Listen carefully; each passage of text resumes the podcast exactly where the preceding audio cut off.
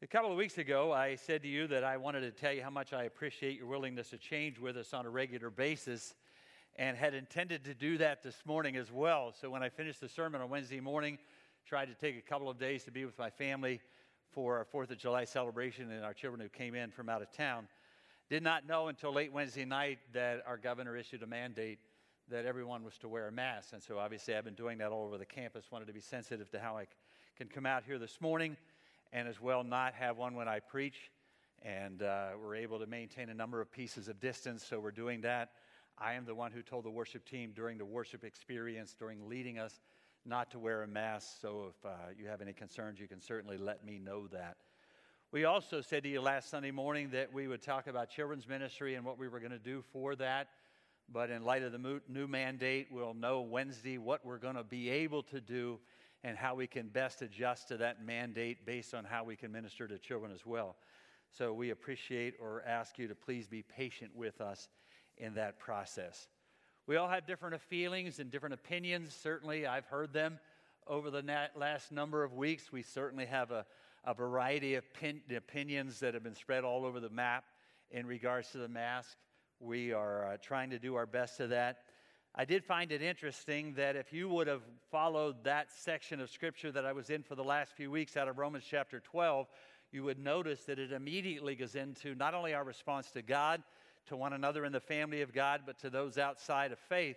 He immediately in chapter 13 talks about our response to the government and that He is the one who's established that and put it in place. He is the one that has the authority over that, and we are to submit to that even if we don't agree, it's not even in the context of whether we agree or not. It just simply said, This is what I put in place, this is why. Otherwise, you have anarchy. And if you've seen anything over the news in the last few months, you know anarchy is not what we want. We want that structure in place. We also recognize, in light of that, and the fact that we are submit to those in authority over us, this church is not independent in and of itself. We are responsible to a denomination in the Christian and Missionary Alliance. I am responsible to the leadership of our district as well. And they said, based on that new mandate, to the best of your ability, respond to that for this Sunday as we move forward and for the rest. So uh, I just want you to clearly understand that and the why. But regardless of our opinions on anything, we always want to make sure that we are directed by the Word of God and not what we think. Otherwise, we will be all over the map in regards to that. This is the weekend that we celebrate freedom. Certainly, that's what we did yesterday. And I know some of you are sitting there saying, Really? Freedom? I get that. But this is the weekend that we celebrate freedom, and we did that yesterday, I'm sure, in a lot of context with a lot of family members. What I hope when you did that, that you did not forget or ever take for granted the price of that freedom and the price that so many were willing to pay for the freedoms that we so richly enjoy. You have no idea what it's like. Maybe I don't have any idea what it's like, but I've certainly talked to a number of people in other places around the world how blessed we are as a nation, even with all the misunderstandings and with all the disagreements and with all the political upheaval that we're in. We are in an incredible country because there are people this very day who are worshiping in silence underground somewhere because they are not allowed to do anything. So just keep that in mind as we do. The second thing we're going to do this morning is celebrate the freedom that Christ has given us and that we have in Him. God so loved the world. God didn't just so love the church or love people who are doing right or doing well or doing what they think is the right thing. God so loved this world that he gave his one and only son. And when we come together this morning and celebrate communion, I want you to never, like me, ever, ever forget the price that God was willing to pay for the freedoms that you and I so richly enjoy in our relationship with Jesus Christ. And we're going to celebrate that this morning as well. A number of years ago, I was at a Promise Keepers event, and H.B. London, who was from Focus on the Family at that particular time, started by asking some very profound questions that made a lot of us think really deeply about some of those beliefs that we hold on to. The question simply was this Did you ever wonder what would happen if we applied Scripture and it worked? Did you ever wonder what would happen if we applied Scripture and it worked? Now, that seemed like a very unusual question until you understand where he was going in that particular context. So he said, For those of you, and he looked out through that mass audience, who are dispensationalists who believe that there was a period of time in religious history where God ceased to do some of the signs and wonders kinds of gifts at the end of the apostolic age, where he no longer did the miraculous as he did during that apostolic period when the disciples who were here on earth and the apostles continued that ministry. So that when he feels, and some felt, or not him, but some felt that at the end of the apostolic age, some of those signs and wonders gifts disappeared. Now, I don't believe that. The C&MA not, doesn't believe that, but there are many who teach that. He said that based on this. For those of you who believe that signs and wonders ended with the age of the apostles, and you come to James chapter 5 that says to pray over people when they are sick, wouldn't it be great to know that God would respond to that when you prayed? He went on with another profound question and then led out of that out of Second Chronicles chapter 7, where it says, If my people who are called by my name will repent, humble themselves and pray and seek my face and turn from their wicked ways, then I will hear from heaven and forgive their sins and heal their land. The question is this what would happen if we really applied that and it worked? If we did what God asked, would He do what He promised? If we did what God asked, would He do what He promised? And the answer to that question is what? Yes. Is there biblical precedent for that? And the question again is yes. Is God that concerned with a nation's condition and repentance? And again, the answer is yes. All through Scripture, you see God's intense interest in specific nations and cities and their repentance or their understanding that God is sovereign over the world, not just specific places or specific cities or specific people, but God is sovereign over the world. you see his judgment on other nations as the Israelites, his promised people, came into the promised land and how God used them in that context.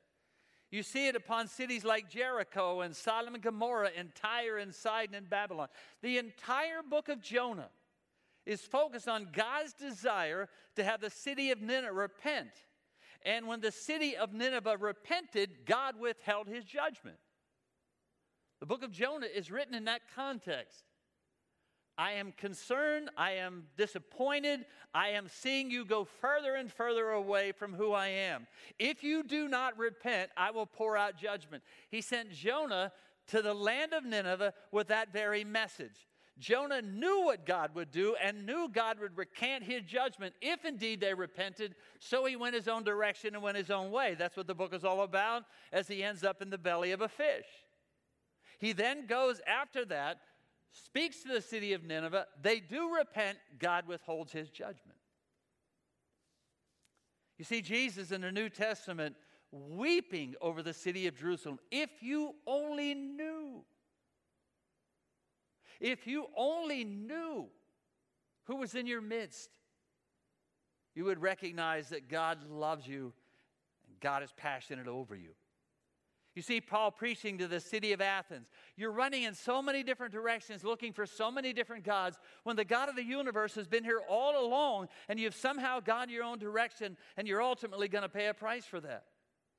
All reminders of God's incredibly intense desire for nations to understand who He is and come to the point of a recognition of that and come to the point of repentance and an acknowledgement that God is who He says He is. Now, for the last number of years, and certainly over the last number of weeks, people have asked over and over again so, where does the nation of America fit into all of that? Where does the United States fit into the context of all of that? It's a question that dozens and dozens and dozens of people have been exploring for years.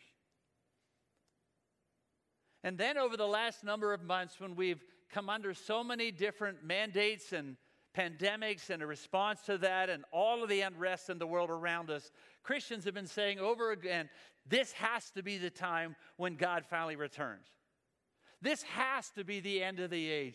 The signs and wonders that I see all over the world, God says you've got to be aware, you've got to recognize, you've got to make sure that you're ready because I am going to return. And then they have all said, and many have said, this has to be the start of that, right? I don't know. What I do know is that Jesus is going to return. I am absolutely certain of that. That God is going to come to a point of saying, enough is enough. I will pour out my judgment on this world, not a specific nation, not this one gets it, that one gets left out. I will pour out my judgment on the world and I will destroy it as it is, and I will have a new heaven and a new earth, which Revelation 21 describes. So, for decades and decades, people have tried to define, based on the signs of the times, when is that going to take place? What will it be? This has to be the sign. This has to be the end. Jesus is going to come back certainly soon, right? And the answer is yes. What I don't know is the time and the place. He clearly told us that 2,000 years ago. So quit trying to predict based on what we think we know it's going to happen. Because he said, I will come if you're not careful, like a thief in the night when you least expect it. So you better be ready. And you better be living it. Not just declaring it or saying it or acknowledging it that God exists, but you better be living it. Because I will return and I will come back. Now, America's been built on the context that man is the master of his own destiny. That through science and technology and government, we can create a world where everything is okay and everything is fine. We can be the masters of our own destiny. We can have everyone believe whatever they want to believe, be absolutely tolerant of everything. And religion is okay as long as we keep it in the closet of our own home, but never bring it out to the street. The problem with that is there is no way to have a private God when the God of the universe that we worship is in the person of Jesus Christ, who died on the cross, who is the fact of history, and demands that he is God of all, not just the God in our closets at home or in the context of a church as long as we're okay in here. And at times that puts us in a conflict between the value system of a culture that says we can do whatever we want, as long as we feel it's okay in our own minds and if we're not careful, even as followers of Jesus, we can get a little bit comfortable in that context when it pushes God out completely. A secular society simply cannot survive. Chuck Colson, who began prison fellowship a number of years ago, said too often we believers in Christ want to go out and do everything we can to try to clean up the world and do everything around us, which are all incredible and things that we ought to do, but unless they proceed out of who we are, they won't work. We, as God's people, cannot give what we do not have. We cannot impart values that we do not hold. We cannot do until we are, which is what Romans 12 is all about. Because unless it begins here and it fleshes itself out in here and then goes out in the world, we have lost our value, we have lost our hope, and this world has nothing to look at because they'll try to figure it out on their own. And you remove God and His Word, and the society around will crumble because there are no basis for character, no basis for ethics, no values that we can point to. We find ourselves being a compass without a north, without any direction at all and we end up spinning round and round. So, how do we change society? Well, it won't be by government, regardless of their promises. It won't even be by education or business, and certainly not by the media. Our hope rests, many of us believe, in two institutions. Two that God has defined from the beginning of time, two that God has displayed, two that God continues to point to all the way through Scripture the family structure and the followers of Christ. The family, no higher duty you and I have as followers of Christ than to raise our children in the way of God's values and God's kingdom, to teach them an understanding of the Word of God and how to live that out every day of their life. This world is desperately in need of healthy, strong marriages and healthy, strong families. Not perfect ones, because they won't be, but healthy, strong marriages and healthy, strong families, to let them know that our foundation in Christ really does make a difference. Now, what the world will tell you is that 50% of marriages fail in and outside the church. And it's not true. Statistically speaking, those who really do understand who Christ is and live that out in their home and in their marriage and their relationship with their kid, kid, children have such an incredibly higher success rate than the world will ever tell you, which simply means Jesus works. In our lives, in our relationships, and in our family. The second institution is, as we have been sharing over the last three weeks, the church, not the building but the family of God who really does understand the Word of God and determines more than anything else to live it out here and out there. And if these mandates divide us as a church of God, we have nothing to offer. Church is not a social club, it's not a place where people feel good.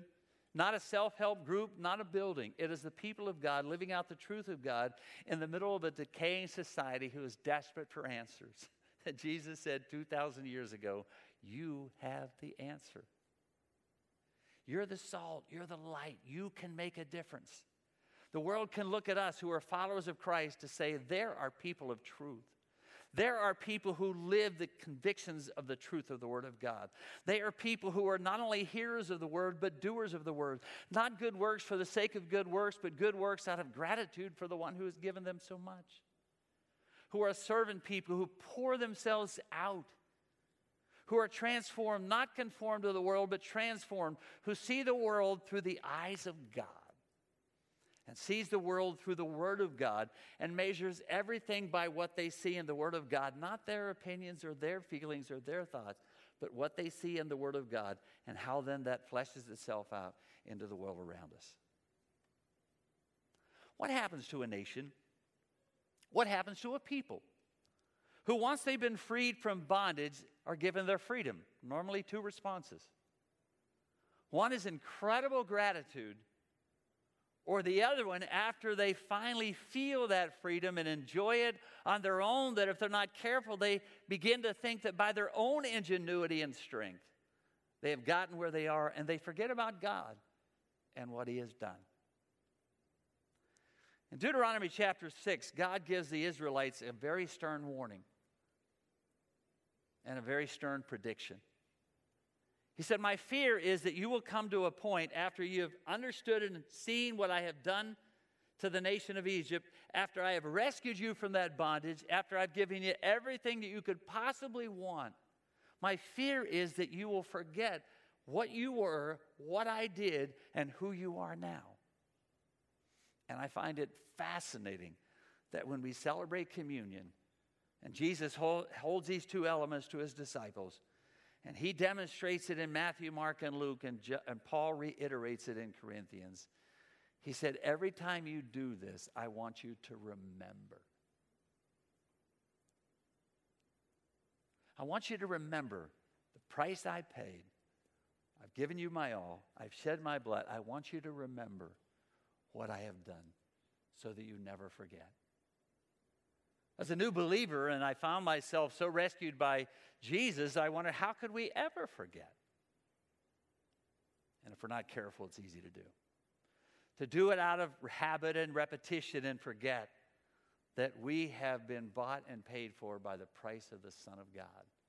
And we never want to take that for granted. God's design for the nation of Israel that they were a positive influence on the world around them, and instead they were the opposite. Instead of influencing, they became influenced because God has always had his people here for influence. He never wants us to somehow slink off into the stage of history, live out our days, and quietly make an exit without making any contribution to the world now and for eternity.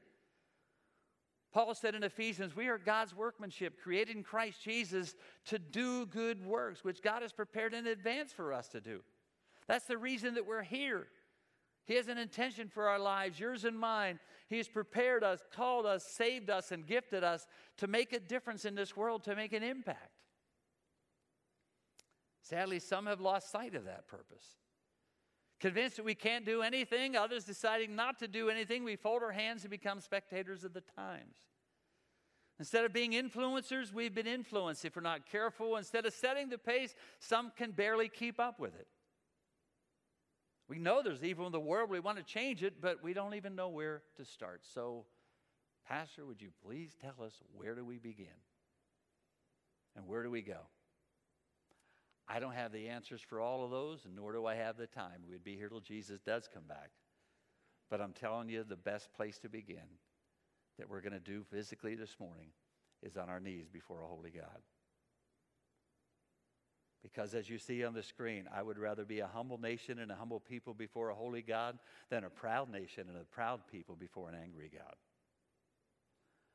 I would much rather be a humble person and a humble nation before a holy God than a proud nation and a proud people before an angry God.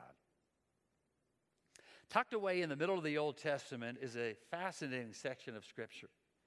I won't read it all to you this morning just because of the context of time. But so often, if we read Genesis in the beginning and we read Psalms because we love the Psalms, and I absolutely love the Psalms, we'll miss some of the intricacies of God's interaction with the people of Israel. There's an intriguing one in 2 Kings chapter 22. It's a story of an eight year old boy who becomes the king of the nation of Judah. And somewhere in his late 20s, he recognizes that they have been far away from God. So he sends out a mandate for the people who are supposed to be the ones to be the leaders spiritually of the people and says, Somewhere, somewhere along the way, we have lost our compass, we have lost our direction somewhere there's got to be direction for us in the Word of God. And so he sends them out to find it, and then they do. When he comes back and begins to read some of those things that I said to you a moment ago about God's declaration of the nation of Israel and the fact that they are to be influencers and not influenced, the fact that they are to be the ones to demonstrate to the world how incredible God is and what it's like to follow him, instead they've gone another direction and began to follow other idols. And when this young king in his 20s recognizes that, he rips his robe, gets on his knees before Almighty God, and repents of what they have done and where they have been. And he recognized that God was going to bring disaster on the nation of Israel if they didn't do that. Because they had forsaken me, he said in verse 17 of that chapter. They burn incense to other gods. They've aroused my anger by all the idols they've made with their own hands. And now my anger is burning. But tell the king of Judah because he understood that. And he repented and he responded. And he humbled himself before God. And he's wept in my presence. I have heard, and I will withhold my judgment. What would happen if the people of God obeyed the word of God and did what he asked? Would he do what he promised? Even with all our issues, I am absolutely certain that the United States is one of the greatest nations on earth. If you've ever been to other countries, if you've ever been to other places, you read what's going on in some of the other contexts around the world, we are still, with all of our issues and all of our problems, one of the greatest nations on earth. But we do have our problems, and they're huge. We are divided over so many things, it's even hard to keep track. We are divided over political stands. We're, regard, we're divided over ethnicity. We're divided over race. We're divided over our response to the latest virus. The Supreme Court, that so many of us as followers of Christ had hoped would at least understand its foundation, has redefined marriage. They've expanded civil rights to include sexual orientation and gender identity, and they have left doubt that abortion will ever be addressed and ever end. We're, as I said, like a spinning compass without direction. Over these last few months, we have all been reminded how fragile our freedoms are, and I get that. I feel like our hope for survival is dependent on our response to who God is and what His Word says.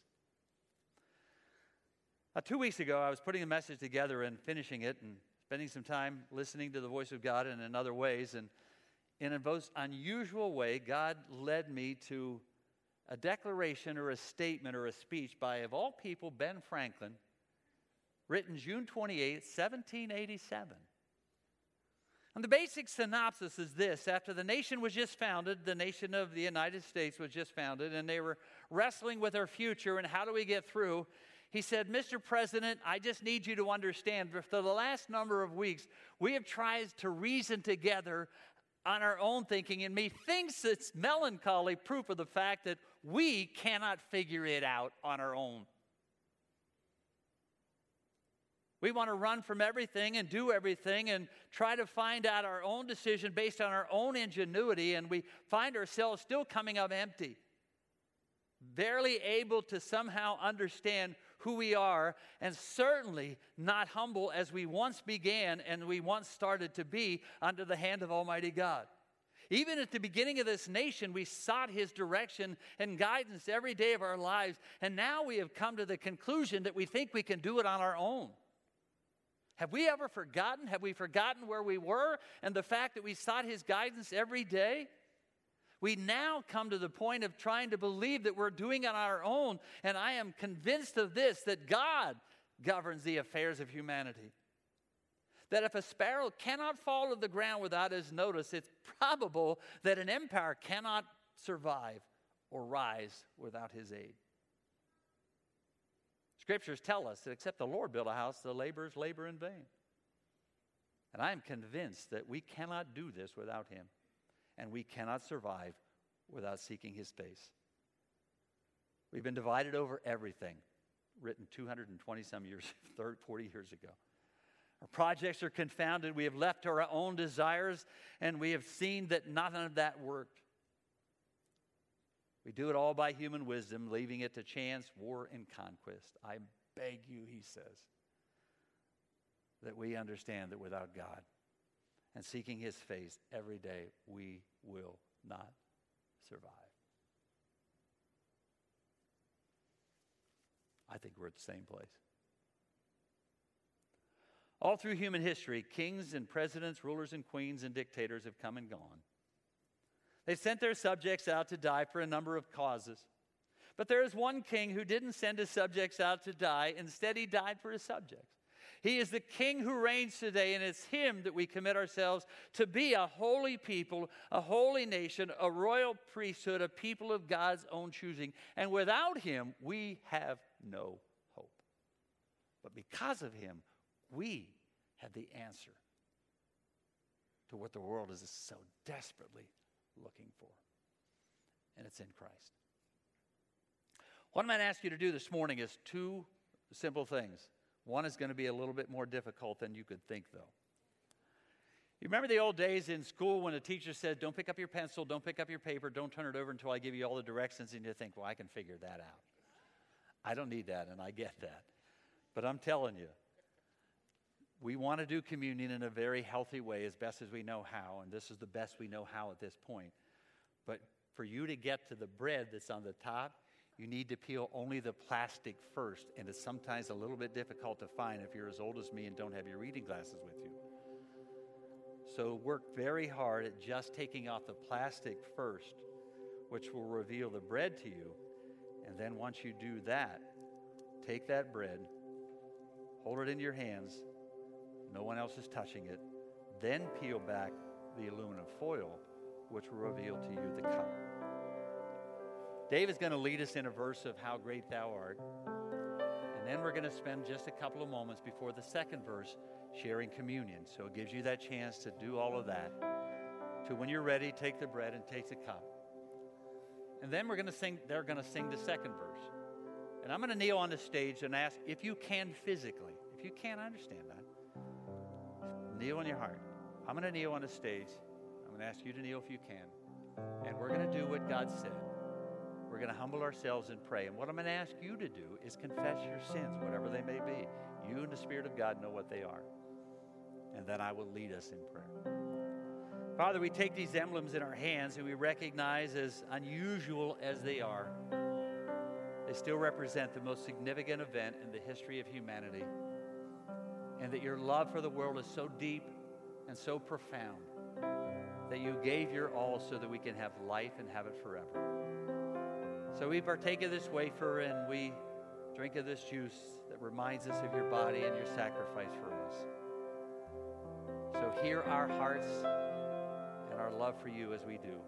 And then hear our prayers as we come on our face before you. Dave will sing while you partake.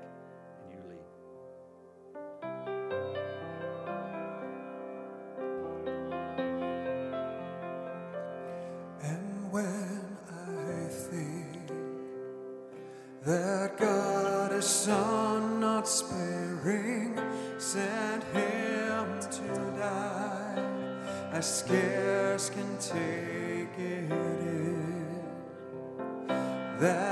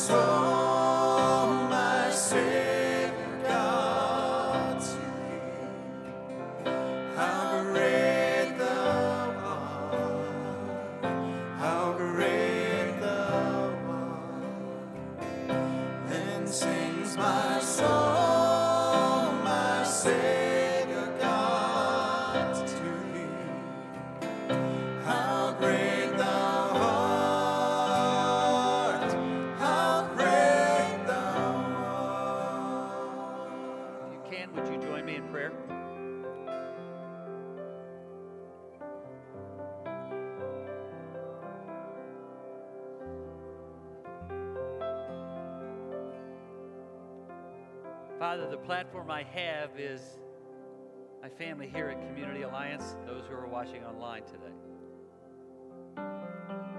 So we come humbly before you. Love this nation. I love this land. But I'm so concerned for what's going to happen. And so we, as your people, obey your word and we come humbly before you and we bow. We ask you to forgive us. So hear our hearts. Forgive us for our sins, for our nation's sins, pride, racism, and the list is endless. Father, I could go on for a long time. Forgive us. And we're begging you to heal us.